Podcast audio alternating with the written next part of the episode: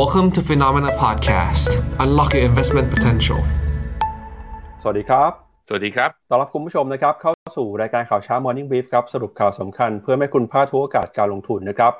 วันอังคารที่ 6 มิถุนายนนะครับ มาเจอกับเรา 2 คนครับ ผมปั๊บจิรติขันติพะโล และพี่แบงค์ใช้นนท์และการจันนันท์ครับ สวัสดีครับพี่แบงค์ครับ สวัสดีครับป๊อบครับ ครับ ก็เราอยู่กันไป 3 วันนะครับ วันนี้เรามาสรุปกันกับเหตุการณ์ความเคลื่อนไหวที่เกิดขึ้น ตั้งแต่ช่วงปลายสัปดาห์ที่ผ่านมานะครับจนถึงในช่วงเช้าวันนี้มีหลากหลายเรื่องราวนะครับที่เกิดขึ้นในปลายสัปดาห์ที่แล้วไล่เรียงกันไปตั้งแต่การเซ็นนะครับลงนามในกฎหมาย แก้ไขปัญหาเพดานหนี้ของประธานาธิบดีโจไบเดนนะครับสุดท้ายก็ทำให้สหรัฐสามารถหลีกเลี่ยงนะครับการผิดนัดชำระหนี้ไปได้อย่างบุดหวิดนะครับนอกจากนี้เนี่ยในช่วงปลายสัปดาห์ที่แล้วก็มีการเปิดเผยตัวเลขเศรษฐกิจ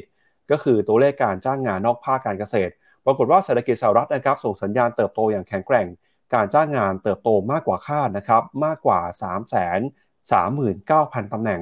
ตลาดคาดไว้ประมาณสักไม่ถึง 2 0 0 0 0 0ตำแหน่งเท่านั้นนะครับนอกจากนี้อัตราการว่างงานก็ปรับตัวนะครับ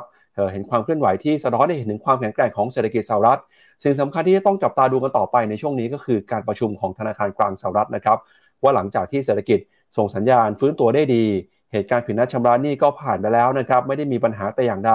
การจ้างงานยังแข็งแกร่งมีโอกาสนะครับที่เฟดจะยังคงเดินหน้า ใช้นโยบายการเงินเข้มงวดอย่างต่อเนื่องเลยนะครับ นอกจากนี้นะครับในประเด็นที่เกี่ยวข้องกับราคาสินค้าโภคภัณฑ์บ้าง สุดสัปดาห์ที่ผ่านมาครับราคาน้ำมันก็ปรับตัวขึ้นมาตอบรับข่าวกับการที่กลุ่ม o p e ป Plus ครับโดยซาอุดิอาระเบียตัดสินใจประกาศลดปริมาณการผลิตน้ำมันนะครับแล้วก็เมื่อคืนนี้มีข่าวที่ฮือฮาก็คือ Apple ครับก็เปิดตัวนะครับแว่นตา Headset Vision Pro นะครับเป็นไปตามคาดเลยครับ ราคาก็แรงเลยนะครับพี่แบงค์3,000กว่าดอลลาร์นะครับก็ถือว่าเป็นข่าวที่สร้างความตื่นเต้นฮือฮา ให้กับโลกเทคโนโลยีเมื่อวานนี้พอสมควร แล้วเดี๋ยวเราจะพาคุณผู้ชมไปดูกันต่อเพิ่มเติมนะครับ อีกหลากหลายปัจจัยรวมไปถึงนะครับประเด็นที่เกี่ยวข้องกับตลาดหุ้นไทยด้วย ล่าสุดปลายสัปดาห์ที่ผ่านมาครับก็มีการออกมาชี้แจง ถึงการเข้าไปถือครองหุ้นของสตาร์กนะครับจากบลจต่างๆ วันนี้เดี๋ยวมาสรุปกันหน่อยว่ามีใครออกมาพูดอะไรบ้างครับอือครับผมครับเดี๋ยวชวนที่แบงค์นะครับเข้ามาในขับเฮาส์ครับแล้วก็มาพูดคุยกันนะครับกับประเด็นในเช้าวันนี้นะครับเดี๋ยวเริ่มต้นกันนะครับพาคุณผู้ชมไปดูกันกับความเคลื่อนไหวของตลาดหุ้นสหรัฐ ในค่ำคืนที่ผ่านมาก่อนนะครับ เมื่อวานนี้ตลาดหุ้นไทยปิดไป แต่ตลาดหุ้นในต่างประเทศยังคงเปิดการซื้อขายเป็นปกตินะครับดัชนีดาวโจนส์ปรับตัวลดลงไปเมื่อวานนี้ติดลบไป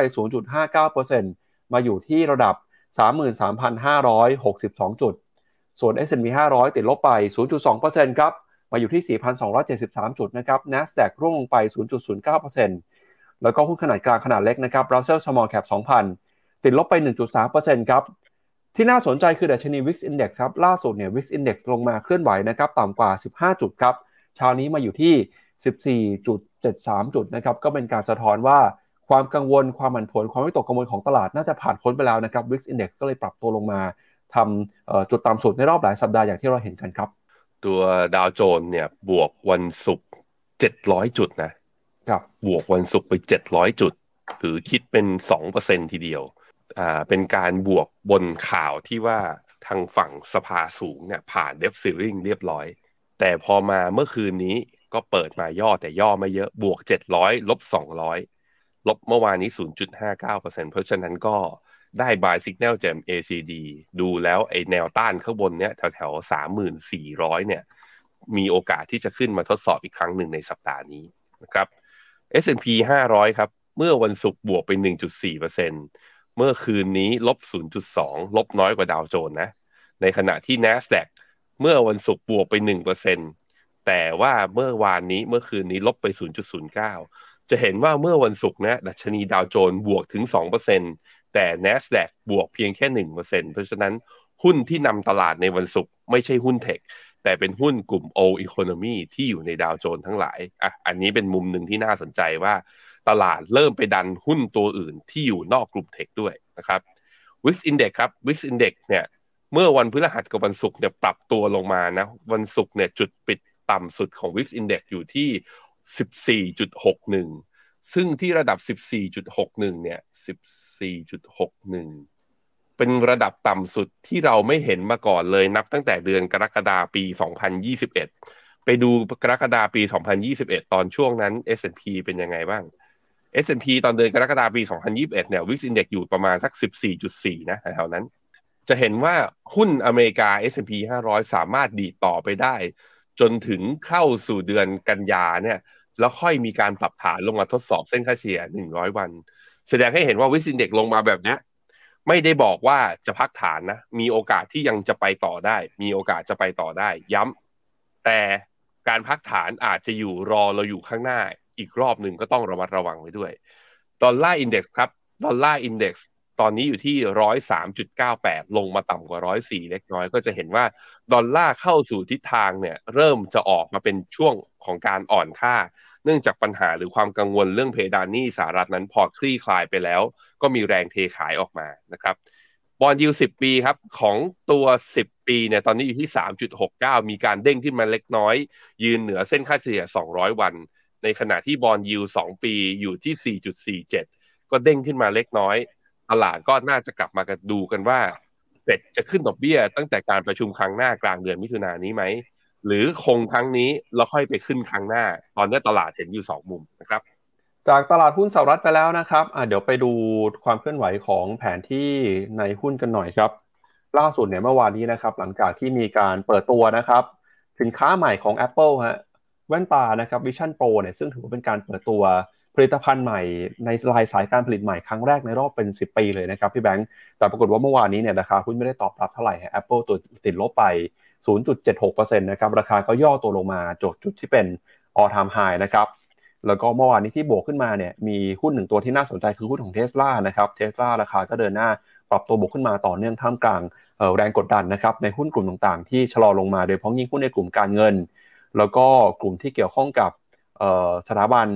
การเงินอย่างบัตรเครดิตด้วยนะครับ ก็มีการย่อลงมาให้เห็นนะครับ แต่เมื่อวานนี้หุ้นของ Microsoft Google Meta ก็ยังยืนอยู่ได้ในแดนบวกบ้างนะครับ ไปดูต่อนะครับกับภาพของตลาดหุ้นยุโรปบ้างครับ เมื่อวานนี้ดัชนีตลาดหุ้นยุโรปนะครับในฝั่งของดัคเยอรมนีครับติดลบไป 0.5%นะครับฟุตซี่ร้อยอังกฤษติดลบไป 0.1%ส่วน CAC 40ฝรั่งเศสย่อลงไป 1%นะครับยูโรซ็อก50 เมื่อวานนี้ติดลบไป 0.7% ส่วนยูโรซ็อก600 นะครับก็ปรับตัวลงมาเช่นกันครับเมื่อวานนี้ติดลบไปประมาณ 0.5%สาเหตุสำคัญนะครับก็มาจากหุ้นในกลุ่มพลังงานครับลดช่วงบวกลงไปนะครับหลังจากก่อนหน้านี้ได้รับแรงหนุนนะครับเรื่องของการออกมาลดปริมาณการผลิตน้ำมันของกลุ่มโอเปกครับ ถ้าดูจากกราฟแล้วก็คือ มีโอกาสที่จะเป็น sideway แล้วก็ยังไม่สามารถทำ high ใหม่ได้นะ ทั้งในยูโร Euro Stoxx ห้าสิบ Euro Stoxx หกร้อยซึ่งตัว Euro Stoxx หกร้อยเนี่ยมีลงมาแล้วหลุดต่ำกว่าเส้นค่าเฉลี่ยหนึ่งร้อยวันด้วย เมื่อวันพุธที่ผ่านมาก่อนที่จะดีดกลับมาสองวันทำการหลังจากนั้นนะครับ ตัวอังกฤษครับ อังกฤษหลังจากหลุดเส้นค่าเฉลี่ยสองร้อยไปเนี่ยสามารถดีดกลับขึ้นมาและสู้อยู่นะ ยังสู้อยู่ เช่นเดียวกับ CAC 40ที่กับตัว DAX ของเยอรมันเนี่ยที่ย่อลงมา แต่ว่าก็ยังไม่หลุดเสียทรง คือฟุตซี่ร้อยเนี่ยลงมาต่ำกว่าเส้นค่าเฉลี่ย200 แต่ก็ดีกลับได้ภายใน สองวันทำการถัดมาอันยังมีแรงซื้อยังมีแรงสู้อยู่ แต่ว่าดูจากโมเมนตัมแล้วเนี่ย ผมคิดว่าดูเป็นไปได้ยากจริง ๆ ที่ทั้งตลาดหุ้นยุโรปทั้งหมดจะทำนิวไฮต่อไปได้ มีอยู่เหตุผลเดียวที่หุ้นยุโรปอาจจะลงมาไม่แรง เพราะว่า valuation ยังถูกอยู่ จากยุโรปไปแล้วครับ พาไปดูต่อที่ตลาดหุ้นของเอเชียบ้างนะครับเช้านี้หุ้นเอเชียเปิดมาแล้วครับดัชนีนิกเกิล225 ของญี่ปุ่นนะครับบวกได้ต่อครับ วันนี้บวกขึ้นมา 0.25%มาเคลื่อนไหวอยู่ที่ระดับ 32,297 จุดนะครับ ส่วนดัชนีของตลาดหุ้นออสเตรเลียกับนิวซีแลนด์เนี่ยวันนี้ก็ติดลบไปนะครับ หุ้นจีนครับ ความเคลื่อนไหวเมื่อวานนี้ปรับตัวติดลบไปนะครับ โดยพ้องยิ่งเซี่ยงไฮ้คอมโพสิตฮะ แต่นั้นก็ตามหางเสงเมื่อวานนี้บวกขึ้นมาได้นะครับ บวกขึ้นมา 0.8%เวทไต้หวันเช้านี้บวกขึ้นมา 0.05%นะครับ หุ้นไทยวันศุกร์ที่ผ่านมาก็บวกมาได้ประมาณเกือบ 10 จุดนะครับ มาอยู่ที่ระดับ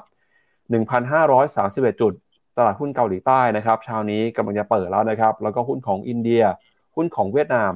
ในช่วงของสุดสัปดาห์ที่ผ่านมาจนถึงวันจันทร์นะครับ วันจันทร์ที่ผ่านมาก็บวกขึ้นมาได้ ที่น่าสนใจคือเออเรื่องของตลาดหุ้นในฝั่งญี่ปุ่นนะครับ มีตัวเลขที่เราต้องจับตาดูก็คือค่างเงินเยนครับพี่แบงค์ล่าสุดเนี่ยเดี๋ยวช่วยที่แบงค์ไปเปิดกราฟค่างเงินเยนหน่อยนะฮะดูเหมือนว่าเงินเยนนะครับจะส่งสัญญาณอ่อนค่ามาอย่างต่อเนื่องเลยนะครับในช่วงนี้นะครับ แล้วก็ ตอนนี้เนี่ยตลาดก็จับตากันนะครับกับการพูดคุยแล้วก็การเตรียมจะแก้ไขปัญหาเศรษฐกิจของญี่ปุ่นนะครับจากทางฝั่งของ BOJ นะครับก็ตอนนี้นะครับตลาดก็รอดูว่า BOJ เนี่ยอาจจะเข้ามาแทรกแซงถ้าหากว่าเงินเยนยังคงเดินหน้าอ่อนค่าไปอย่างต่อเนื่องแบบนี้นะครับอืมแต่ยังไกลนะจากทิศทางตอนรอบของการอ่อนค่า เมื่อตอนเดือนตุลาปีที่แล้วเนี่ยขึ้นไปถึงร้อยห้าสิบเยนต่อดอลลาร์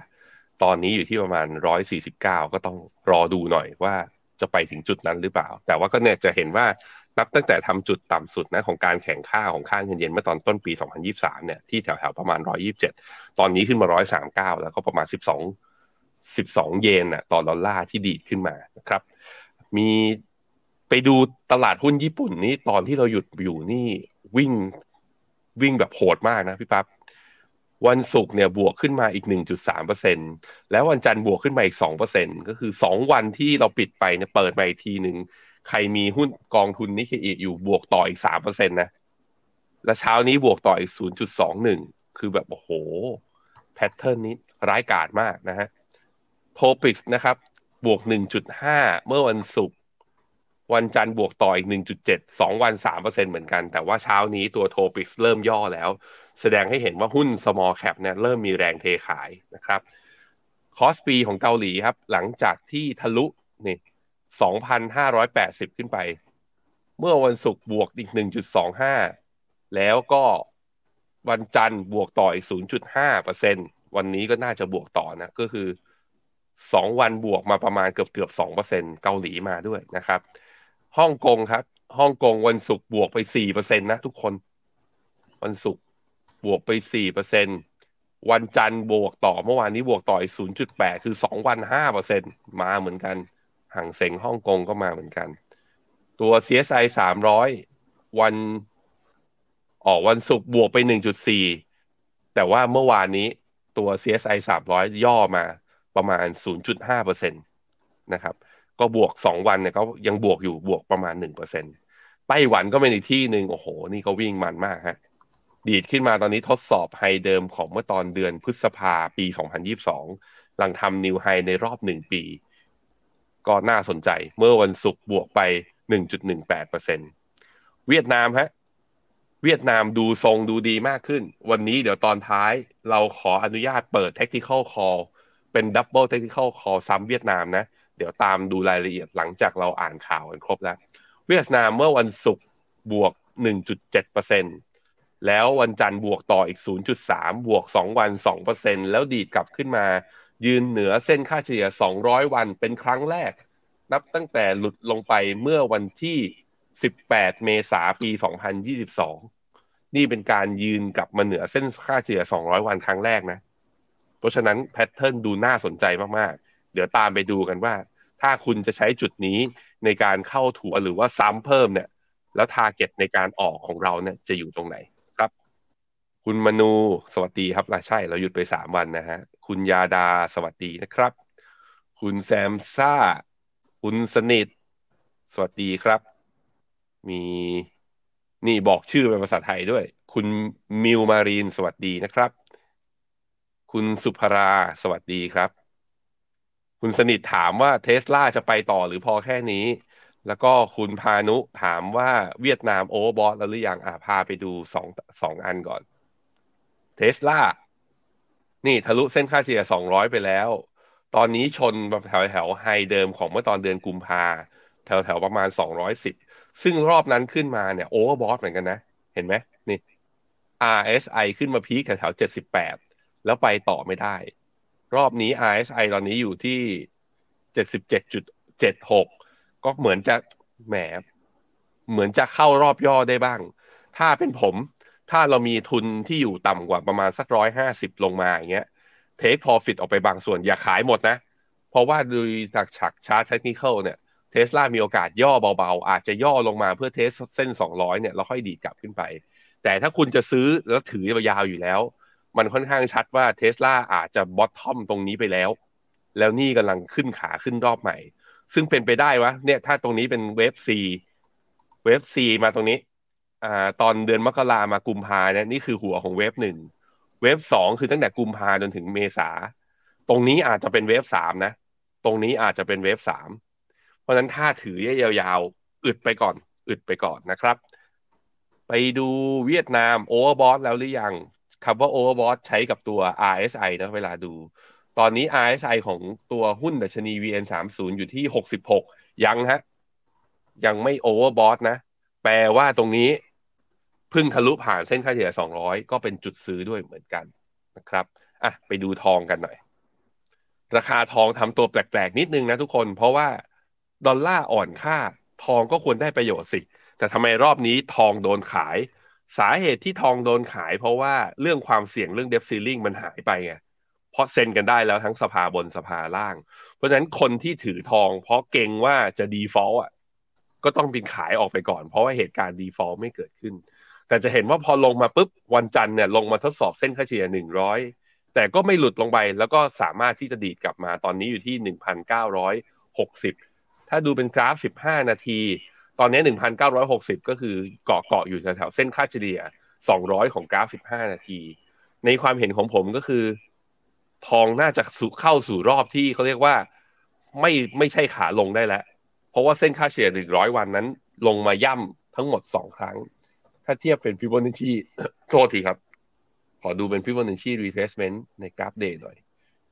ก็คือเส้นค่าเฉลี่ยหนึ่งร้อยเนี่ยมันเท่ากับครึ่งทางนะ ก็คือฟิโบนัชชีห้าสิบเปอร์เซ็น ของเวฟขาขึ้นที่มีมาตั้งแต่เดือนมีนาพอดีด้วยนั้นคิดว่าไม่หลุดแล้วคิดว่าทองน่าจะอย่างน้อยๆ ก็มีโอกาสที่จะกลับมาแถวๆประมาณสองพันเหรียญเป็นต้านแรกของเรานะครับ ซึ่งจะกลับไปได้ต้องรอหน่อยเนี่ย ต้องได้ buy signal จากทาง MACD ต้องเห็นทองยืนแถวหนึ่งพันเก้าร้อยหกสิบห้าหนึ่งพันเก้าร้อยเจ็ดสิบก่อน ถ้าอย่างนั้นทรงจะดีขึ้น แล้วใครที่เป็นขาลองนะเล่นฟิวเจอร์ หน้าเปิดลองตามนะครับ เอาละครับ มาดูประเด็นใหญ่ของเรานะครับ เรื่องแรกในวันนี้ครับ มาสรุปเหตุการณ์ที่เกิดขึ้นในปลายสัปดาห์ที่ผ่านมา มาเริ่มต้นกันทีละเรื่องเลยนะฮะ ใครที่หยุดไป 3 วันไม่ได้ติดตามข่าวเนี่ย เดี๋ยววันนี้เรามาสรุปกันให้ฟังครบทุกเรื่องเลยนะครับ เดี๋ยวมาเริ่มต้นกันกับประเด็นแรกก็คือเรื่องของเพดานหนี้สาธารณะของสหรัฐกันก่อนนะครับ ก็กำหนดการนะครับ เส้นตายคือวันที่ 5 มิถุนายน แล้วก็ในที่สุดแล้วเนี่ยสหรัฐนะครับ ก็สามารถรอดพ้นวิกฤตการการปิดนัดชำระหนี้ได้อย่างบุดวิดเลยนะครับ โดยในช่วงสุดสัปดาห์ที่ผ่านมาครับประธานธิบดีโจไบเดนนะครับได้มีการลงนามบังคับใช้กฎหมาย ระงับการตั้งเพดานหนี้นะครับจนถึงเดือนมกราคมของปี 2025ทำให้สหรัฐนะครับสามารถรอดพ้นจากการผิดนัดชำระหนี้ภาครัฐ ได้ก่อนเส้นตายในวันที่ 5 มิถุนายนนะครับทำเนียบขาวระบุว่าการลงนามเกิดขึ้นเป็นการภายในก่อนที่จะมีการประกาศนะครับในวันเสาร์ที่ผ่านมา ซึ่งประธานาธิบดีโจไบเดนเนี่ยก็กล่าวขอบคุณผู้นำเสียงข้างมากในทั้งสองสภา ในการผลักดันร่างกฎหมายนะครับระงับเพดานหนี้ที่ชื่อว่า Fiscal Responsibility Act ในครั้งนี้ครับผู้นำสหรัฐระบุนะครับไม่มีใครที่ได้ทุกอย่างตามที่ต้องการ แต่ชาวอเมริกันนั้น ได้สิ่งที่จำเป็นสำหรับพวกเขามากที่สุดแล้ว แล้วก็บอกนะครับว่าสหรัฐสามารถหลีกเลี่ยงวิกฤตการทางเศรษฐกิจและการล่มสลายทางเศรษฐกิจได้แล้วครับ โดยกฎหมายฉบับนี้นะครับได้เปิดทางให้รัฐบาลสหรัฐสามารถกู้ยืมได้ในระยะเวลา 19 เดือน นับจากนี้ ตามเงื่อนไขที่กำหนด ซึ่งก็ถือว่าเกินกว่าระดับเพดานนี้ในปัจจุบันนะครับที่ระดับ 31.4 ล้านล้านดอลลาร์ ผ่านการรับรองจากสภาผู้แทนราษฎรสหรัฐนะครับด้วยคะแนนเสียง 314 ต่อ 117 เสียงนะครับในวันพุธ แล้วก็สวนะครับก็มีการโหวตรับรองไป 63 ต่อ 36 เสียง ในวันพฤหัสบดีที่ผ่านมานะครับก่อนที่ประธานาธิบดีโจไบเดนเนี่ยจะลงนามแล้วก็ประกาศใช้เป็นกฎหมายอย่างเป็นทางการในที่สุดนะครับ นอกจากนี้นะครับเพิ่มเติมก็คือ วันศุกร์ที่แล้วครับสหรัฐอเมริกาก็มีการเปิดเผยตัวเลขการจ้างงานนอกภาคการเกษตรด้วยนะครับ ในฝั่งของนอนฟาร์มเพโรครับปรับตัวเพิ่มขึ้นมา 339,000 ตำแหน่ง ในเดือนพฤษภาคมนะครับซึ่งก็ถือว่าสูงกว่าที่นักวิเคราะห์คาดไว้ ว่าจะออกมาในระดับ 190,000 ตำแหน่งครับส่วนอัตราการว่างงานนะครับอันนี้ปรับตัวเพิ่มขึ้นมาครับจากที่นักวิเคราะห์คาดการว่าจะอยู่ในระดับ 3.5% ปรากฏว่า unemployment rate หรือว่าตราการว่างงานเนี่ยพุ่งขึ้นไปนะครับสู่ระดับ 3.7%ครับซึ่งก็ถือว่าเป็นตัวเลขสูงสุดตั้งแต่เดือนตุลาคมของปีที่แล้วนะครับ นอกจากนี้นะครับตัวเลขค่าจ้างรายชั่วโมง ก็ปรับตัวเพิ่มขึ้นมานะครับ ปรับขึ้นมาอยู่ในระดับ 4.3%ครับเมื่อเทียบกับรายปี แต่ก็ถือว่าเป็นตัวเลขที่ต่ำกว่านักวิเคราะห์คาดนะครับนักวิเคราะห์คาดว่าจะอยู่ในระดับ 4.4%ครับแล้วก็เมื่อเทียบเป็นรายชั่วโมงเนี่ยในช่วงของรายเดือนนะครับจากเดือนก่อนหน้า ก็ยังคงถือว่าค่าจ้างของชาวอเมริกันโดยเฉลี่ยก็เพิ่มขึ้นมาประมาณ 0.3%นะครับก็ใกล้เคียงกับที่นักวิเคราะห์คาดการเอาไว้ โดยตัวเลขเศรษฐกิจที่สำคัญนะครับ ไม่ว่าจะเป็นตัวเลขการจ้างงาน ตัวเลขอัตราการว่างงานเนี่ยจะถือว่าเป็นตัวเลขนะครับที่คณะกรรมการของธนาคารกลางสหรัฐให้ความสำคัญครับที่จะพิจารณาประกอบกับการตัดสินใจใช้นโยบายการเงิน โดยหลังจากที่ตัวเลขเศรษฐกิจออกมานะครับ ผู้นำของสหรัฐคุณโจไบเดนนะครับก็ออกมาบอกว่า ตอนนี้เนี่ยนะครับเศรษฐกิจสหรัฐเห็นสัญญาณการฟื้นตัวขึ้นมาได้อย่างต่อเนื่องเลยครับ ทั้งจากปัญหาธุรกิจหนี้สาธารณะที่คลี่คลายไป การจ้างงานที่เพิ่มขึ้นมานะครับก็ถือเป็นการตอบรับเศรษฐกิจที่ฟื้นตัวอย่างแข็งแกร่งนะครับแล้วก็เป็นการส่งสัญญาณนะครับ ว่าเศรษฐกิจสหรัฐจะเดินหน้าเติบโตต่อไปได้อย่างต่อเนื่องครับพี่แบงค์อืมครับผมก็ ไปลุ้นกันอีกทีหนึ่งปีไหนนะพี่ปั๊บปีสองพัน ยี่สิบสี่ปลายปีป่ะ เอ้ย เลือกตั้งใช่ไหมครับอะไม่ใช่ไม่ใช่ เอเพดานี่เนี่ยเขาเลื่อนไปถึงเมื่อไหร่นะ ก็สองพันยี่สิบห้าครับสองพันยี่สิบห้าก็คือให้ให้เป็นก็เรียกว่าให้เป็นงานของประธานาธิบดีคนต่อไป ซึ่งอาจจะเป็นปู่โจไบเดนก็ได้นะ ส่วนฝั่งรีพับบิกันเนี่ย ผมไม่แน่ใจว่าเหมือนจะไม่ใช่ทรัมป์ละเหมือนจะไม่ใช่ทรัมป์ละ ต้องรอไปดู แล้วเดี๋ยวเรามีเวลาพี่ปั๊บแล้วลองหาข่าวมาสักวันหนึ่ง เปิดตัวผู้ท้าชิงจากรีพับบิกัน คนที่จะมาสู้กับโจไบเดนคนต่อไปว่าเป็นใครบ้าง ผมเห็นล่าสุดไมค์เพนส์ครับพี่แบงค์ไมค์เพนส์ที่เป็นอดีตรองประธานาธิบดีครับประกาศประกาศว่าจะลงชิงตำแหน่งนะครับ แต่ก็สุดท้ายก็ต้องให้พรรคให้พรรคเนี่ยเอ่อตัดสินครับว่าจะส่งใครมาเป็นผู้แทนครับ แต่ไมค์เพนส์ที่เป็นรองประธานาธิบดีสมัยทรัมป์เนี่ยประกาศออกมาแล้วยังเป็นทางการแล้วนะครับ โอ้แปลว่าทำไม่น่าจะลงแล้วแหละ ถ้าเป็นอย่างนั้นนะไม่น่าจะอาจจะลงก็ได้ครับแต่ก็ต้องมาแข่งกันครับ ดื้อดื้อจะมากลับมาลงใหม่อะคราวนี้ถ้าดูตัวเลขนะ พี่ปั๊บจะไปที่ตัวเลขของสหรัฐเลยไหมครับเดี๋ยวไปดูตัวเลขทางเศรษฐกิจของสหรัฐอเมริกากันนะครับ ที่ตอบรับจากข่าวแล้วเดี๋ยวผมมาวิเคราะห์ให้ประกาศตัวเลขการจ้างงานแล้วก็รวมไปถึงนะครับ หลังจากผ่าน เรื่องของเพดานหนี้ไปได้แล้วฮะมีตัวเลขเศรษฐกิจที่น่าสนใจยังไงบ้างเดี๋ยวชวนพี่แบงค์วิเคราะห์หน่อยครับอะครับผมก็จะเห็นว่าตัว Treasury นะ ก็เอ่อ cash balance ตอนนี้เหลือใกล้ศูนย์ผมอ่อมีคุยกับดรมิ่งขวัญไปเมื่อวันพฤหัสที่ผ่านมารายการ What's Happening ก็คือมันเกิดอะไรขึ้นนะมันเกิดอะไรขึ้น สิ่งที่เกิดขึ้นก็คือ สิ่งที่เกิดขึ้นก็คือ หลังจากนี้ไปกระทรวงการคลังเขาจำเป็นที่จะต้องเอา cash เข้ามาหมุน cash เข้ามาอยู่ข้างในมือ วิธีการที่จะมี cash อยู่ในมือขึ้นมาเยอะขึ้นต้องทำยังไงครับทุกคน ก็คือต้องออกประมูลพันธบัตรรัฐบาลออกมา เพราะฉะนั้นช่วงหลังจากนี้ไป supplyของตัวพันธบัตรจะเพิ่มมากขึ้น จากการที่ตัวกระทรวงการคลังจะค่อยๆประมูล การที่อยู่ดีๆมี supply เพิ่มขึ้น มันแปลว่าอะไรครับ มันแปลว่าราคาอาจจะถูกลง ถูกไหมตามหลัก demand supply เพราะนั้น bond yield หลังจากนี้ไปจะมีโอกาสปรับตัวขึ้นสูงขึ้น โดย bond yield ที่มีโอกาสปรับตัวขึ้นสูงขึ้นมากกว่าอายุนะ ถ้าไปดูช่วงอายุจะมีโอกาสปรับตัวสูงขึ้นมากกว่า คือ ช่วงอายุที่เป็น target ที่กระทรวงการคลังจะประมูล เพราะฉะนั้นถึงแม้ว่าดอกเบี้ยของเฟดจะขึ้นหรือว่าไม่ขึ้นก็ตาม แต่หลังจากนี้ไป bond yield ตัวที่มากกว่า 2 ปีขึ้นไป จะมีโอกาสที่ดอกเบี้ยเขาจะขยับขึ้นมา จากการที่เฟดเอ้ยไม่ใช่เฟดกระทรวงการคลังตอนนี้ เงินหมดคลังจำเป็นที่จะต้องกู้และเอาเงินมาเนี่ยมาเพื่อที่จะ run operate ตัวรัฐบาลได้ต่อไป อันนี้คืออย่างแรกที่เราจะเจออไปหน้าต่อไปครับ คราวนี้ในแง่ของตัวเลขการจ้างงานนะจะเห็นว่าถึงแม้นอนฟาร์มออกมา ตัวเลขการจ้างงานจะออกมาแข็งแกร่ง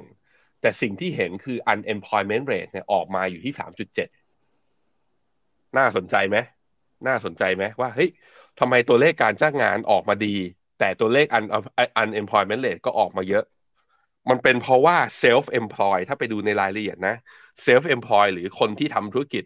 ร้านเล็กๆทำร้านออนไลน์ หรือแบบเป็นธุรกิจแบบว่าที่รันกันแค่สองสามคนอะไรเงี้ย พวกเนี้ยปิดตัวลงเยอะ พวกนี้ปิดตัวลงเยอะ หรืออาจจะรวมถึงกระทั่งแม้แต่ SME ที่ไม่สามารถเข้าถึงสินเชื่อ จากพวก regional bank ตอนนี้ที่ regional bank เขามีความตึงตัวเรื่องสภาพคล่องแล้วปล่อย แล้วปล่อยแบบว่าปล่อยสินเชื่อให้ไม่ได้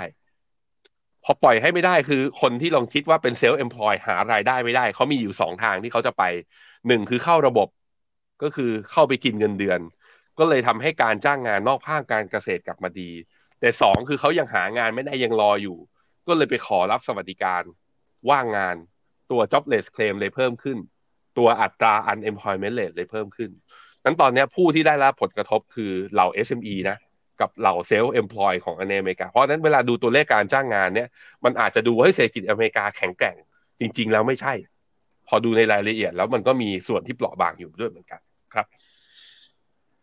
ตอนนี้ในแง่ของตัวดอกเบี้ยนะครับอ่า Bloomberg consensus เนี่ยก็คาดการว่า ดอกเบี้ยอาจจะสูงได้มากกว่านี้สักประมาณ 25 basis point ไปจบอยู่ที่ 5.25 หรือ 5 แล้วหลังจากนั้นแล้วหลังจากนั้นนะ ก็คือตั้งแต่ไตรมาสสามไตรมาสสี่เป็นต้นไปจะมีโอกาสลดดอกเบี้ย อันนี้คือความเห็นของนักเศรษฐศาสตร์ที่บูมเบิร์กรวบรวมมา แต่ถ้าไปถามความเห็นเฟดอะเฟดยืนยัน นอนยัน นั่งยันทำทุกอย่างยันว่าปีนี้ไม่ลดดอกเบี้ยครับ ในแง่ของ GDP ครับ ก็ตอนนี้ตลาดคาดการณ์ว่า GDP ของอเมริกาตอนนี้จะขึ้นมาอยู่ที่หนึ่งเปอร์เซ็นตอนนี้ GDP now ของเฟดแอตแลนตาเนี่ย บอกว่าไตรมาสสอง GDP นะอ่า GDP ของสหรัฐจะขึ้นมาอยู่ที่สองเปอร์เซ็นตนะทุกคน เออ แปลว่าอเมริกาอาจจะยังหลีกเลี่ยง recession ได้ปีนี้ อันนี้คือเรื่องเซอร์ไพรส์ที่มันย้อนแย้งกับพวกอย่าง leading conference indicator ไอ leading indicator จาก conference board อย่างเงี้ย บอกเราว่าชะลอ inverted yield curve บอกเราว่าเศรษฐกิจจะ recession แต่กลายเป็นว่าประมาณการ GDP บูมเบิร์กก็บอกว่าปีนี้เศรษฐกิจอเมริกาไม่ติดลบ GDP now ซึ่งตัว Fed Atlanta ใช้ประมาณการก็บอกว่าไม่ติดลบ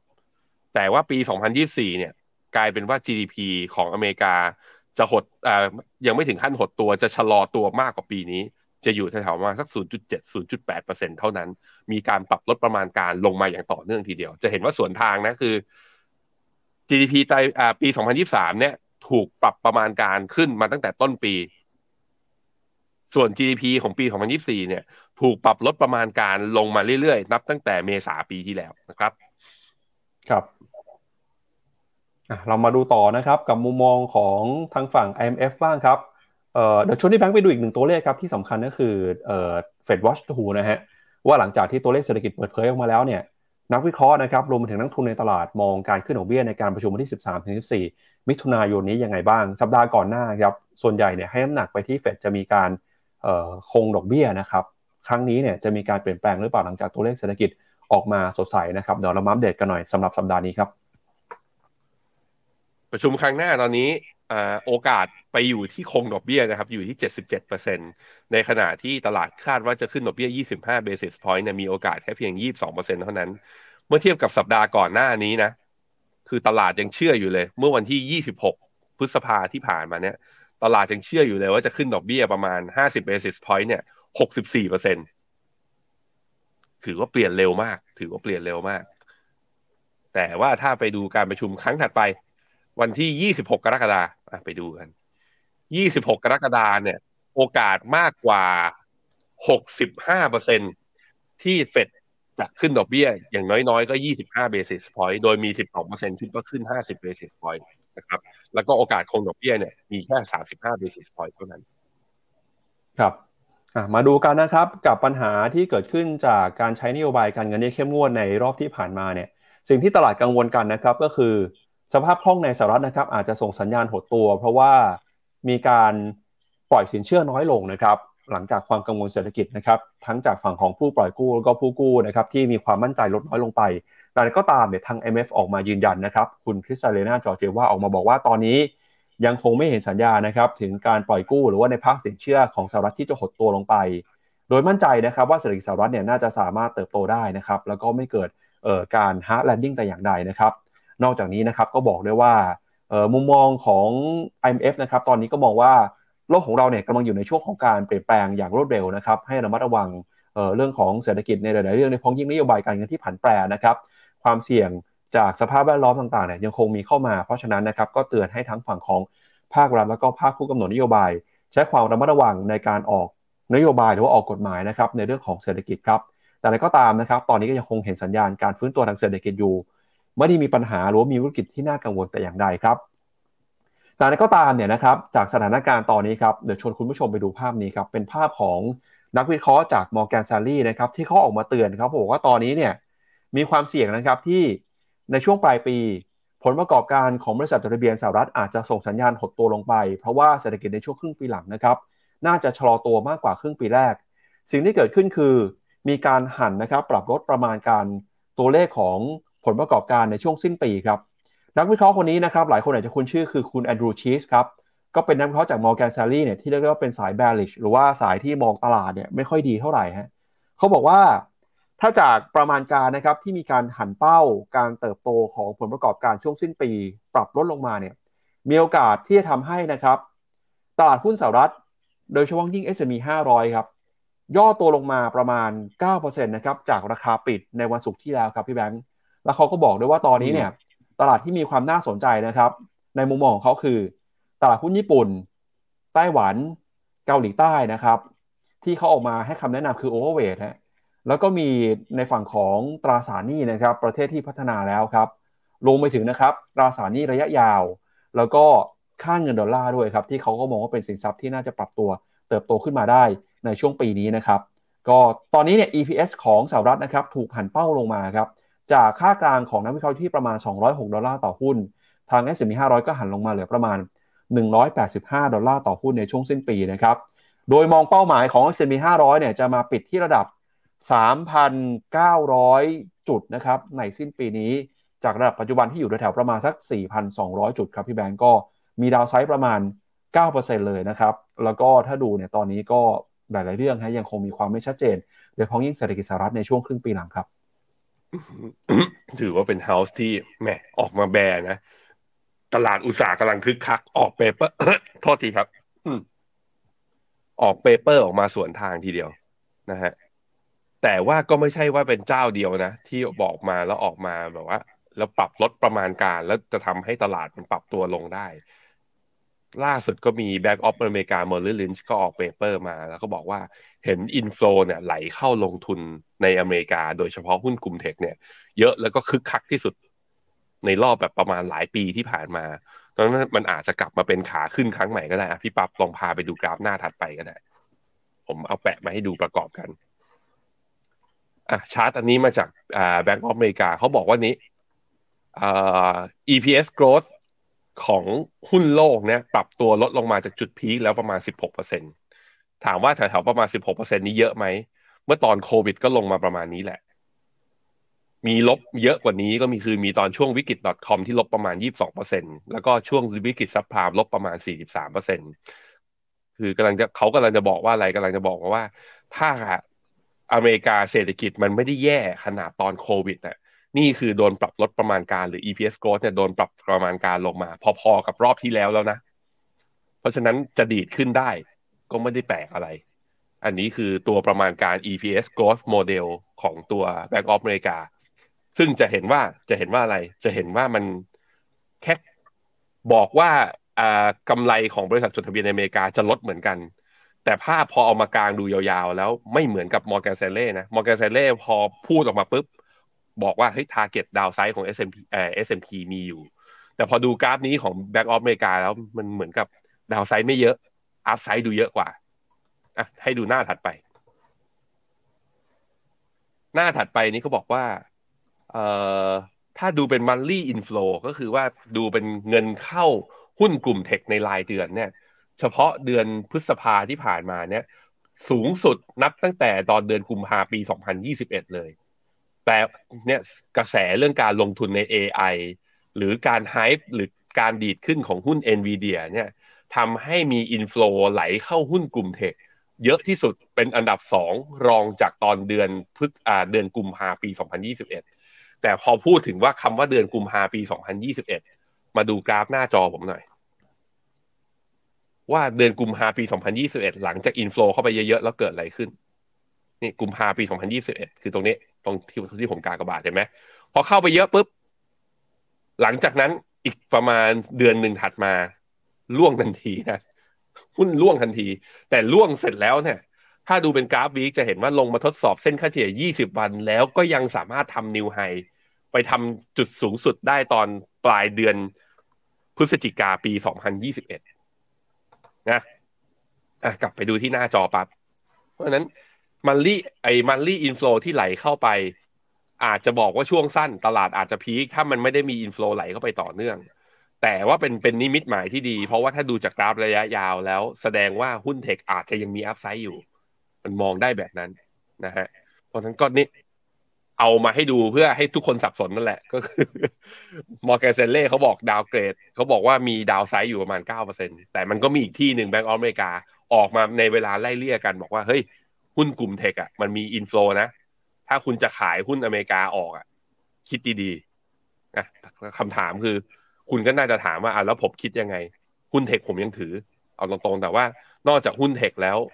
ผมก็ไม่แน่ใจจริงๆ เพราะว่าตัวเลขเศรษฐกิจของตัวสหรัฐเองเนี่ยที่ทางทีม Investment ของ Finnomena กางออกมาให้เราดูเนี่ยมันก็ค่อนข้าง convince ไปในทางว่าเศรษฐกิจของอเมริกายังอยู่ในขาของการชะลอตัว และโดยเฉพาะเงินเฟอ้อที่จะไม่ลงแรงจากพวกคอ CPI กับคอ PCE เนี่ย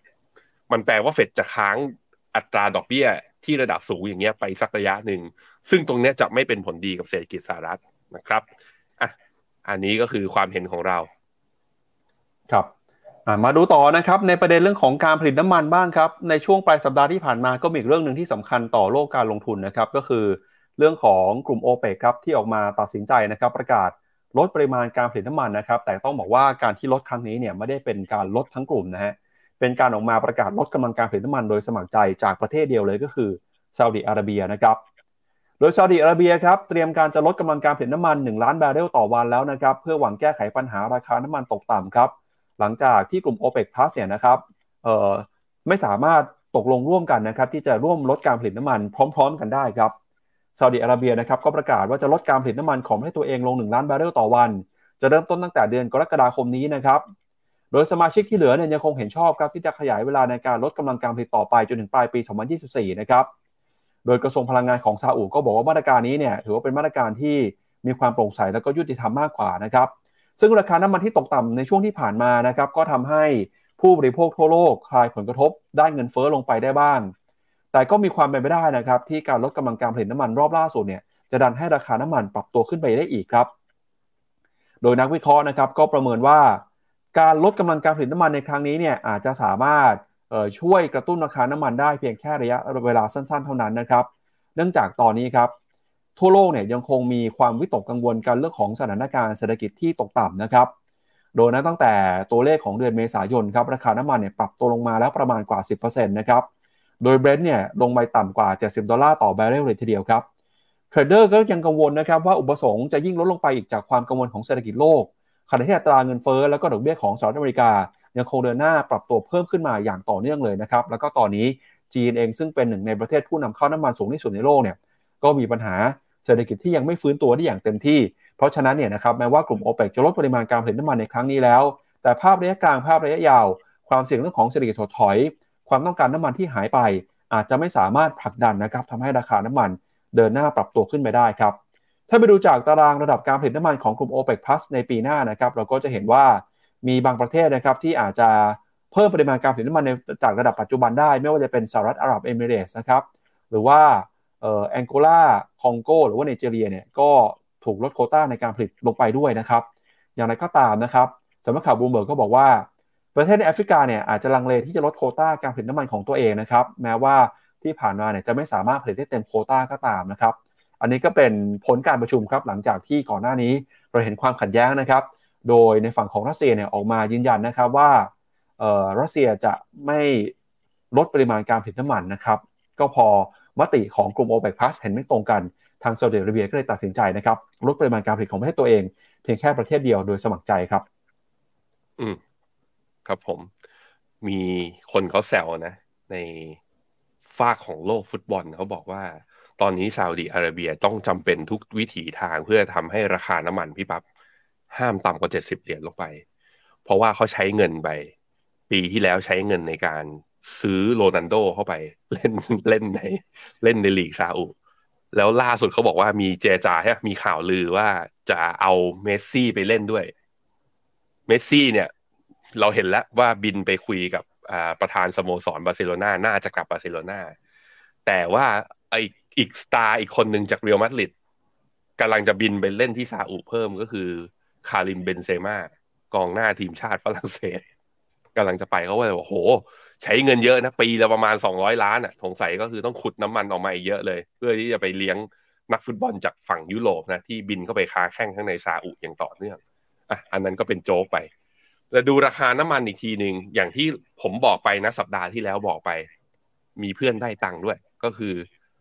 มันเห็นชัดเจนว่าโอเปกไม่อยากให้ราคาน้ำมันต่ำกว่าจุดระดับนี้เยอะเกินไป เพราะจุดคุ้มทุนเขาอยู่แถวๆนี้ แต่ว่าจากรายงานข่าววูเบิร์กเนี่ยเขาก็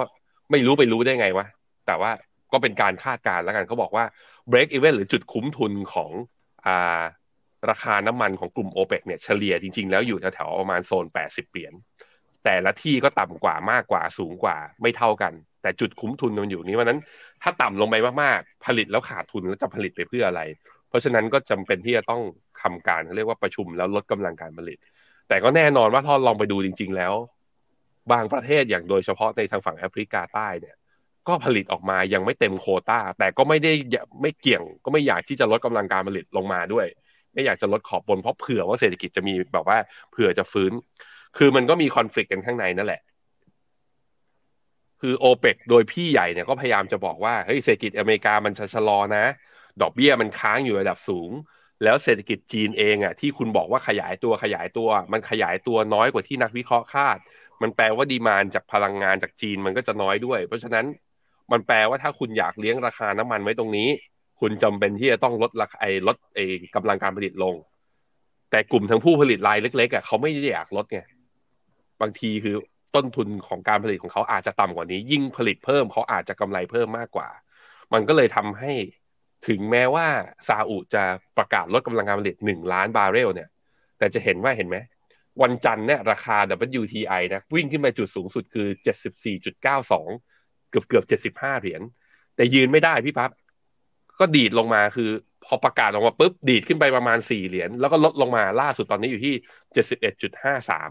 ก็คือลดลงมาแป๊บเดียวอะขึ้นไปได้ไม่ไม่นานเท่าไหร่ เพราะว่าเริ่มเห็นบรรยากาศที่แบบว่าไม่ใช่มติเอกฉันแล้วก็เห็นความก็เรียกว่า เห็นความดื้อดึงของสมาชิกกลุ่มเล็กๆอะที่อาจจะไม่ได้อยากลดกำลังการผลิตตามคือ พี่ใหญ่อยากลดลดไป ฉันไม่ลดด้วย เพราะนั้นก็ต้องมาดูทิศทางกันต่อแต่จะเห็นว่ามุมมองเรื่องของการประชุมของ OPEC Plus เนี่ยมีผลต่อราคาน้ำมันค่อนข้างชัดทีเดียวนะครับ ผมขอแวะไปอ่าน comment อีกแป๊บหนึ่งพี่ปับ๊บเพราะคนเข้ามาวันนี้คึกคักกันมากเลย คุณจอร์ดี้เขาบอกว่ายินดีด้วยกับซีรีส์ B plus funding ของ Finnomena ขอบคุณมากขอบคุณมากเราก็มีข่าวนะประกาศออกไปว่า เราระดมทุนอีกรอบใหม่ลงไปนะครับ คุณอารักเขาบอกว่าดูไลฟ์ครั้งแรกหลังจากดูย้อนมาหลายปี โอ้ดูย้อนอย่างเดียวเลยเหรอ ไปดูตอนไหนอะไม่ทำงานเหรอฮะ เวลาดูต้องดูตอนเช้านะ เพราะว่าเรายังไม่ได้เป็นเวลาทำงานนะ คุณอธิพัฒน์ถามว่าญี่ปุ่นเป็นยังไงบ้างขายออกก่อนไหมถือไปก่อนครับ ถ้าถือกันมาขนาดนี้แล้ว จะขายก็คือใช้วิธีลินขายแล้วกัน แล้วเอาจริงๆ คืออย่าอย่าฟังความเห็นผมเยอะเพราะว่าผมก็ผิดกับญี่ปุ่นคือ ผมขายหมูไปก่อนหน้านี้ตั้งแบบเจ็ดแปดเปอร์เซ็นต์เนี่ยนะฮะครับเอ่อมีคุณต้าถามว่ายูจิสจะเป็นอย่างไรหลังออกบอลผมคิดว่ามันต้องอยู่สองมุมนะ ก็คือ กระทรวงการคลังจะออกประมูลเพิ่มก็จริง แต่ดอกเบี้ยเนี่ยจะคงหรือว่าจะขึ้นดอกเบี้ยเนี่ยอันนี้ก็อีกมุมหนึ่งแต่แน่นอนว่าสองเหตุผลถ้ายิ่งประมูลบอลเพิ่ม จะเป็นผลลบต่อยูจิสเล็ก ๆ ในระยะสั้น ถ้า bond ที่ออกมามันเป็น target อ่าเป็นช่วงที่แบบว่า UGIS ถืออยู่พอดีนั้นราคาอาจจะมี mark to market แล้วติดลบช่วงสั้นได้แต่ช่วงยาวๆเนี่ยผมคิดว่าดอกเบี้ยยังอยู่ในขาที่ใกล้จุดสูงสุดมากนะครับ คุณ TVA เขาบอกว่า AI เนี่ยทรงเหมือน hype ของ EV ข่าวคล้ายๆ กัน มีคนเชียร์ซื้อสุดๆ แล้วบอกน่ากลัว ก็เห็นด้วยมุมหนึ่งว่าพอข่าวกระแสมันมาเนี่ย หุ้นอะไรที่เกี่ยวข้องกับ AI มันลากกันขึ้นไปหมดเลย ก็ต้องไปดูครับว่ามันเป็นการขึ้นจริงแล้วมีเขาเรียกว่ามี real demand จริง มันเกิดเป็นระบบเศรษฐกิจจริง หรือว่ามันเป็นอย่าง EV ที่แบบว่ามันกลายเป็นว่า เกมมันมาจริงผู้ซื้อมาจริงแต่ตัดราคากันนัวจนบริษัทมันยังยังไม่ได้เฟสของการมีกำไรมาก ถ้าเป็นอย่างนั้นราคาก็จะวิ่งไม่จริงแล้วลดลงมานะครับแต่ผมว่า AI มีความจริงอยู่ในนั้น อยู่บางส่วนไม่เหมือนกับ EV ซะทีเดียว ในแง่ของเนื้อข่าว แล้วก็ในแง่ของเรียกว่าอีโคซิสเต็มของมัน แล้วก็การใช้ประโยชน์จากตัว AI จริงนั้น ผมคิดว่า คือมันผู้ผลิตมันไม่ได้เยอะลายอย่าง EV ในจีนอย่างเงี้ยมันมีตั้งเป็นกี่สิบแบรนด์นะใช่ไหมมันก็เลยแข่งกันแต่ในขณะที่ AI เนี่ย ผู้ที่ผลิตชิปเซตที่เกี่ยวข้องกับ AI ที่เป็นพวก GPU เงี้ยมันมีจำนวนลายไม่เยอะ เมื่อมันมีจำนวนรายไม่เยอะ คู่แข่งเขาเลยไม่เยอะเขาก็เลยมีความสามารถเรียกเรียกว่ามีความสามารถในการต่อรองราคามากกว่าครับพี่ปั๊บครับ คุณผู้ชมอย่าเพิ่งเปลี่ยนปิดหน้าจอไปไหนนะครับเดี๋ยวในช่วงท้ายเนี่ยวันนี้เรามีโอกาสการลงทุนนะครับลงทุนในตลาดหุ้นเวียดนาม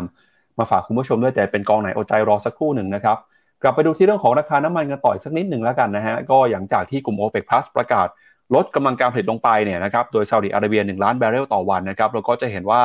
มีคนไปรวบรวมข้อมูลมาว่าช่วงที่ผ่านมาทุกครั้งที่มีการประกาศลดกำลังการผลิตน้ำมันเนี่ยมันช่วยพยุงราคาน้ำมันได้จริงหรือเปล่านะครับปรากฏว่าในรอบประมาณ 2 ปีที่ผ่านมาครับกลุ่มโอเปกเนี่ยประกาศลดกำลังการผลิตน้ำมันไป 3 ครั้งนะครับแต่ละครั้งเนี่ยในช่วงสั้นช่วยให้ราคาน้ำมันดีขึ้นมาได้จริง ย้อนหลังกลับไปในช่วงของเดือนตุลาคมปี 2022 นะครับ ตอนนั้นราคาน้ำมันก็ปรับตัวบวกขึ้นมา จากแถวประมาณ 90 ต้นๆ นะครับ ขึ้นมาเกือบร้อยนะ แต่ก็ยืนได้ไม่นานครับ สุดท้ายราคาก็ร่วงลงไปต่อ แล้วก็มีครั้งหนึ่งในช่วงของเดือนเมษายนนะครับ วันที่ 2 เมษาลดกำลังการผลิต 1 ล้านบาร์เรล ราคาตอนนั้นเนี่ยจากที่ประมาณ 83-84 ขยับขึ้นมาเกือบ 90 แต่ก็ไม่ไหวนะครับ ลงมาต่อจนถึงต่ำกว่า 70 ในอย่างที่เราเห็นกันเนี่ย ล่าสุดนะครับก็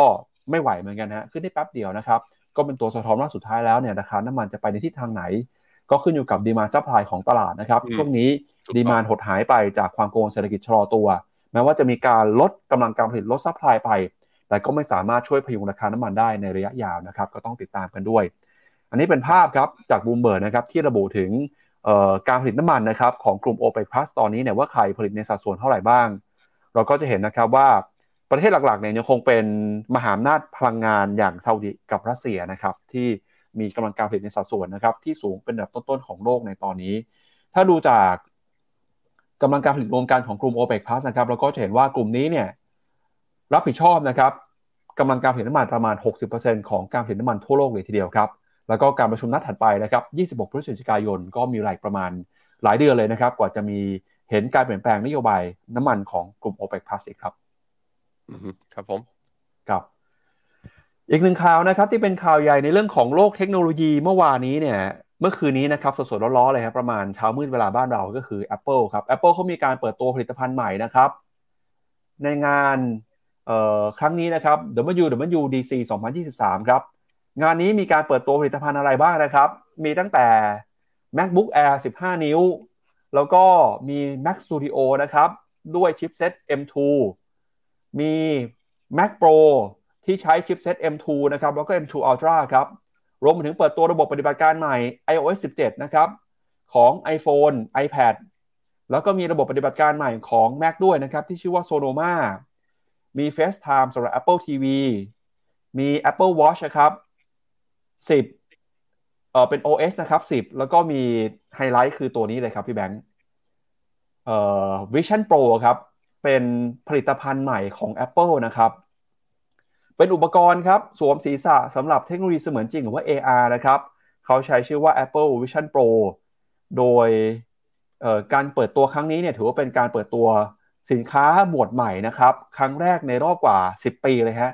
คือครั้งสุดท้ายที่เขาเปิดตัวผลิตภัณฑ์ในสายการผลิตใหม่เนี่ยคือ 9 ปีที่แล้วครับพี่แบงค์ตอนนั้นก็คือ Apple Watch ฮะแล้วก็หลังจากนั้นเนี่ยไม่ได้มีการเปิดตัวผลิตภัณฑ์ใหม่เลยนะครับ มา กือบ10 ปีฮะ9ปีนะครับ ล่าสุดเนี่ยก็คือเอ่อ Vision Pro เนี่ยนะครับเป็นอุปกรณ์คล้ายๆ กับแว่นตานะครับ เดี๋ยวไปดูกันว่าหน้าตาเป็นไงเดี๋ยวคุณทีมคุกกำลังจะเปิดให้ดูแล้วนะฮะเดี๋ยวไปดูราคาก่อนครับ Apple มีการตั้งราคา Vision Pro ไว้อยู่ที่ประมาณ 3,499 ดอลลาร์นะครับ คิดเป็นเงินไทยก็อยู่ที่ 120,000 บาท แพงกว่า 3 เท่าเลยนะครับ ของอุปกรณ์ที่เป็น AR ที่แพงที่สุดเอ่อของ Meta อีกนะฮะ แล้วก็ คุณทีพุ้งเนี่ยก็บอกว่า Vision Pro นะครับมีความสามารถในการอ่านการควบคุมจากการเคลื่อนไหวของสายตาแล้วก็จากเสียงด้วย รวมไปถึงนะครับการเคลื่อนไหวของผู้ใช้ เขาได้ความสามารถนี้ว่าเอ่อ spatial computing นะครับโดย Vision Pro เนี่ยกำลังเปิดตัวแล้วนะครับ อันนี้เป็นภาพเมื่อคืนนะครับ จากงานเปิดตัวผลิตภัณฑ์ใหม่นะครับ Vision Pro เนี่ยมีกล้อง 3 มิติครับ พร้อมกับระบบไมโครโฟนที่บันทึกภาพแล้วก็เสียงที่นำมาฉายให้กับคุณผู้ชมนะครับ แบบ 3 มิติในภายหลังได้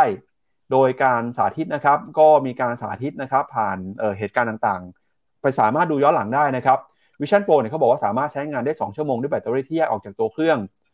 ซึ่งวิธีนี้ Apple บอกว่าช่วยให้ตัวเครื่องเนี่ยมีน้ำหนักไม่มากเกินไป แต่ถ้าอยากใช้นานนะครับต้องเสียบปลั๊กตลอดเวลาครับ อย่างไรก็ตามเนี่ยนะครับพอมีการเปิดตัวผลิตภัณฑ์ใหม่นะครับ ปรากฏว่า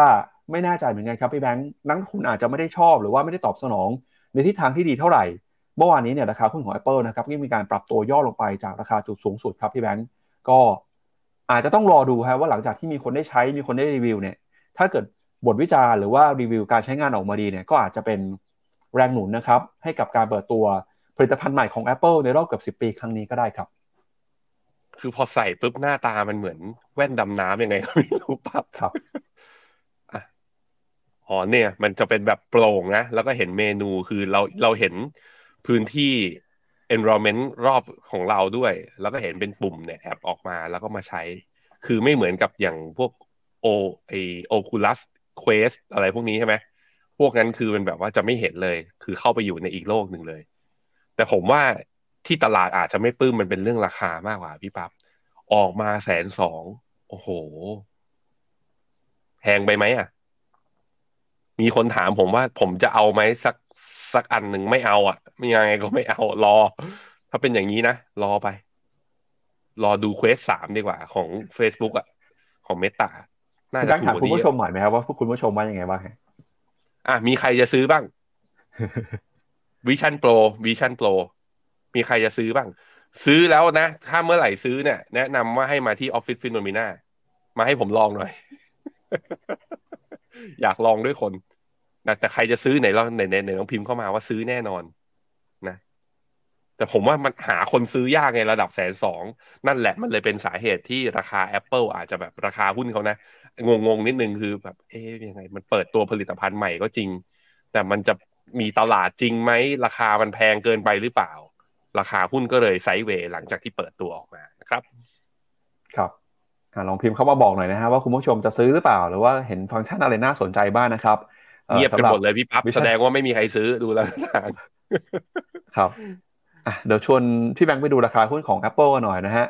หลังจากเปิดตัวขึ้นมาในรอบนี้นะครับ ราคาหุ้นไม่ได้ตอบสนองแต่อย่างใดนะครับ ก็เดี๋ยวมารอรุ้นกันนะว่าตลาดจะมองยังไงกับระยะยาวนะครับ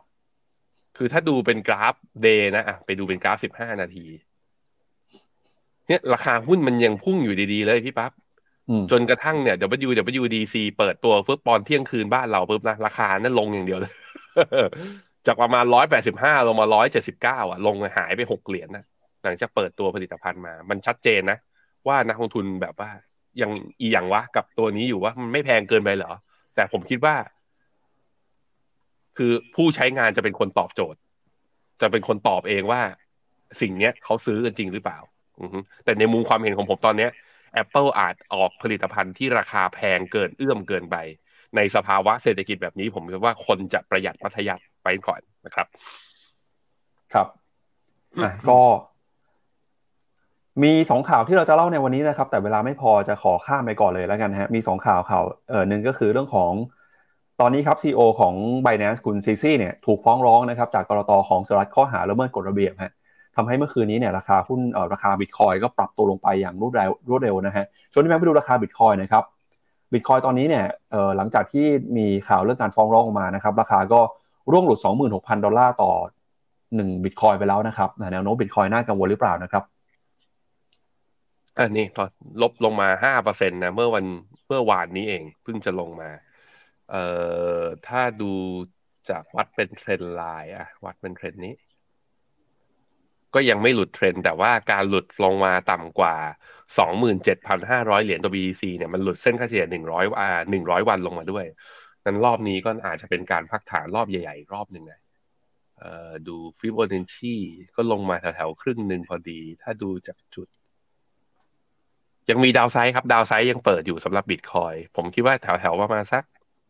ถ้าเส้นค่าเฉลี่ย200 ลงได้ลึกเลยนะ23,500 ถ้าลงมาสองหมื่นสามพันห้าร้อยคือลงได้อีกเกือบสิบเปอร์เซ็นทีเดียวนะครับ มาดูต่อนะครับกับประเด็นสำคัญในตลาดหุ้นไทยครับ ในวันนี้นะครับ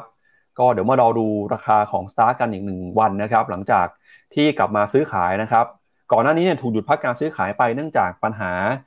การไม่ส่งงบการเงินนะครับ แล้วก็ตอนนี้มีความเสี่ยงใหม่ที่เพิ่มขึ้นมาก็คือ การผิดนัดชำระหนี้นะครับ ล่าสุดในช่วงสุดสัปดาห์ที่ผ่านมาครับ t r i s Rating ออกมาประกาศหันเครดิตนะครับของ Stark เป็นเครดิตองค์กรเลยนะครับ เป็น D Doc แล้วนะครับ หลังจากที่บริษัทเนี่ยระงับชำระหนี้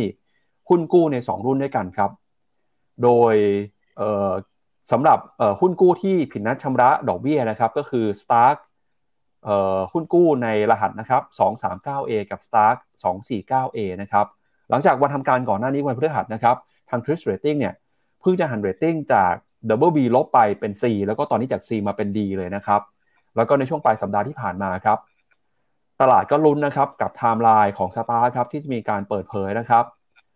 ในวันที่ 15 มิถุนายนนี้เนี่ยนะครับเอ่อ16 มิถุนายนนะครับ STARK ก็จะมีวันกำหนดส่ง deadline รายงานผลการตรวจสอบ audit นะครับให้กับก.ล.ต.ด้วยนะครับ แล้วก็การส่งงบนะครับให้กับตลาดหลักทรัพย์ ถ้าหากว่าไม่สามารถทำได้เนี่ยก็จะมีบทลงโทษนะครับ ล่าสุดในฝั่งของกองทุนรวมบ้างครับ ก็มีหลากหลายกองทุนรวมนะครับ ออกมาชี้แจงครับถึงกรณีในการเข้าไปถือครองหุ้นนะครับ หรือว่าตราสารหนี้ของสตาร์กนะครับไปเริ่มต้นการที่การออกมาเปิดเผยของบลจกรุงไทยก่อนนะครับบลจกรุงไทยเนี่ยก็ระบุนะครับว่าในฝั่งตราสารหนี้ไม่เคยมีการลงทุนในตราสารหนี้ของสตาร์กนะครับเนื่องจากไม่อยู่ใน Universe ตราสารหนี้ของ KTM ส่วนตราสารทุนเนี่ยที่ผ่านมาก็ได้มีการ ลดสัดส่วนการลงทุนใน STARK ตั้งแต่ปลายปี 2565 แล้ว แล้วก็ไม่ได้มีการลงทุนใน STARK เพิ่มเติมนะครับนับตั้งแต่เดือนกุมภาพันธ์ ปี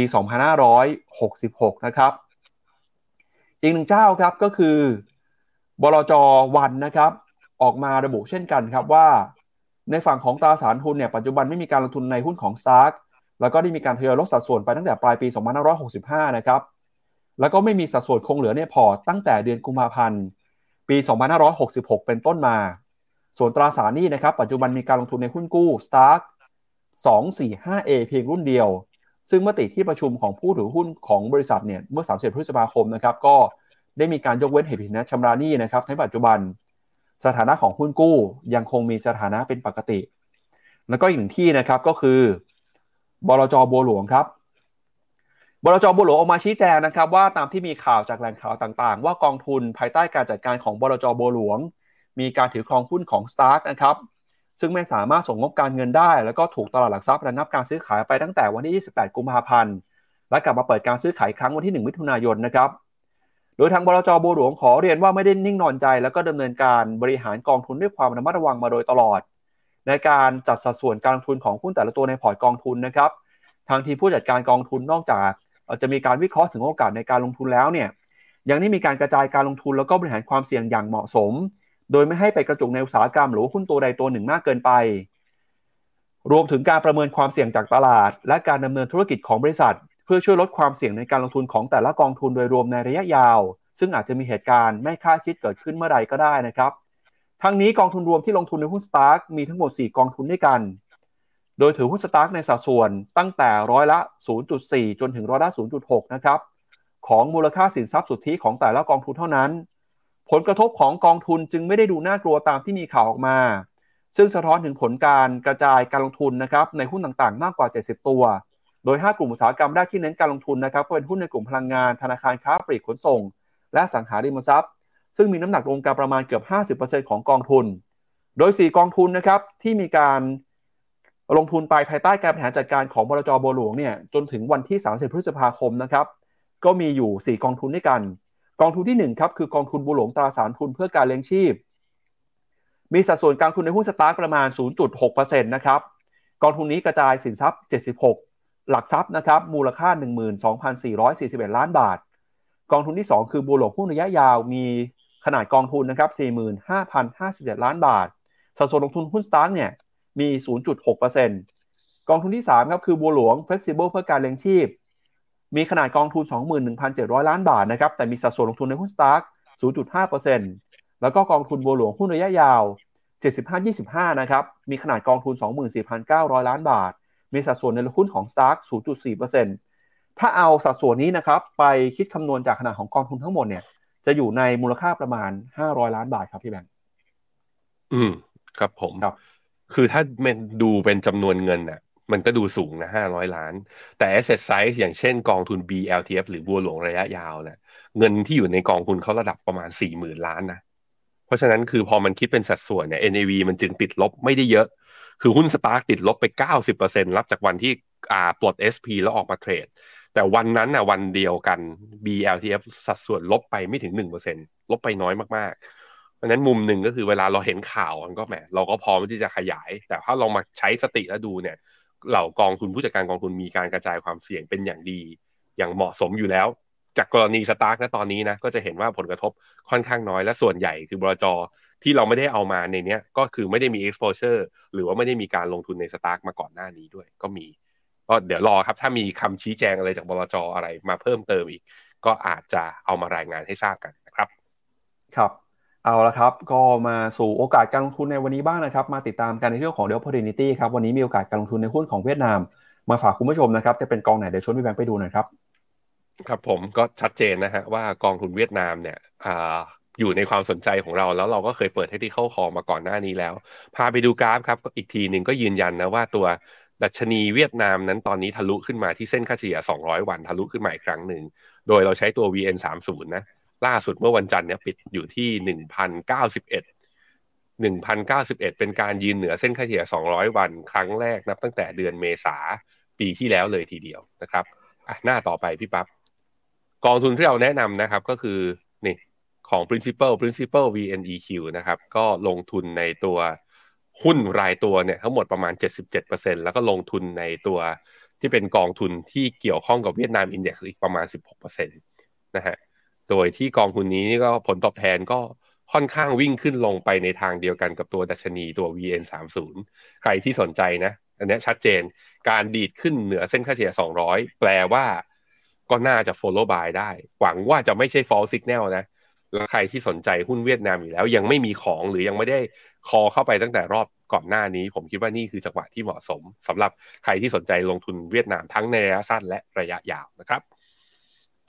เอาละครับก็นี่ก็เป็นทั้งหมดนะครับที่มาฝากกันกับรายการข่าวเช้า Morning Brief วันนี้นะครับ ขอบพระคุณคุณผู้ชมที่ติดตามกันครับ ใครมีความคิดเห็นนะครับ มีคอมเมนต์อะไรพิมพ์เข้ามาในคอมเมนต์ในไลน์นี้ได้นะครับ หรือว่าอีฝ่ายอีกนิดนึงพี่ปั๊บอีฝ่ายนิดนึง มีคุณ CA เขาพิมพ์เข้ามาเขาบอกว่าเขาเพิ่งเปิดบัญชี FINNOMENA มาแล้ว แต่เขาวงเล็บไว้ข้างหลังว่าเปิดผ่าน Kept มาเผื่อใครไม่รู้ใครมีแอป Kept บัญชีเงินฝากออมทรัพย์ออนไลน์จากธนาคารกรุงศรี มาดูเราฟรีมาตลอดนะยังไม่เคยเปิดใช้งานกับ FINNOMENA เลย ไม่เป็นไรเราให้ดูฟรีต่อไป แต่ถ้าจะสนับสนุนเราทางอ้อม คุณมี Kept อยู่แล้วสามารถเปิดบัญชี ซื้อกองทุนรวมผ่านในแอปของ Kept ได้เลยทันทีอะก็สามารถสามารถมาสนับสนุนเราทางอ้อมได้ด้วยเหมือนกันนะครับ ขอบคุณมากนะฮะครับ มีคอมเมนต์คุณ AMPM ด้วยครับ บอกว่าวันนี้พี่แบงค์หล่อเข้มนะฮะ ไม่แน่ใจเพราะอะไรเพราะเสื้อหรืออะไรเขาเหรอไม่ได้โกนไม่ได้โกน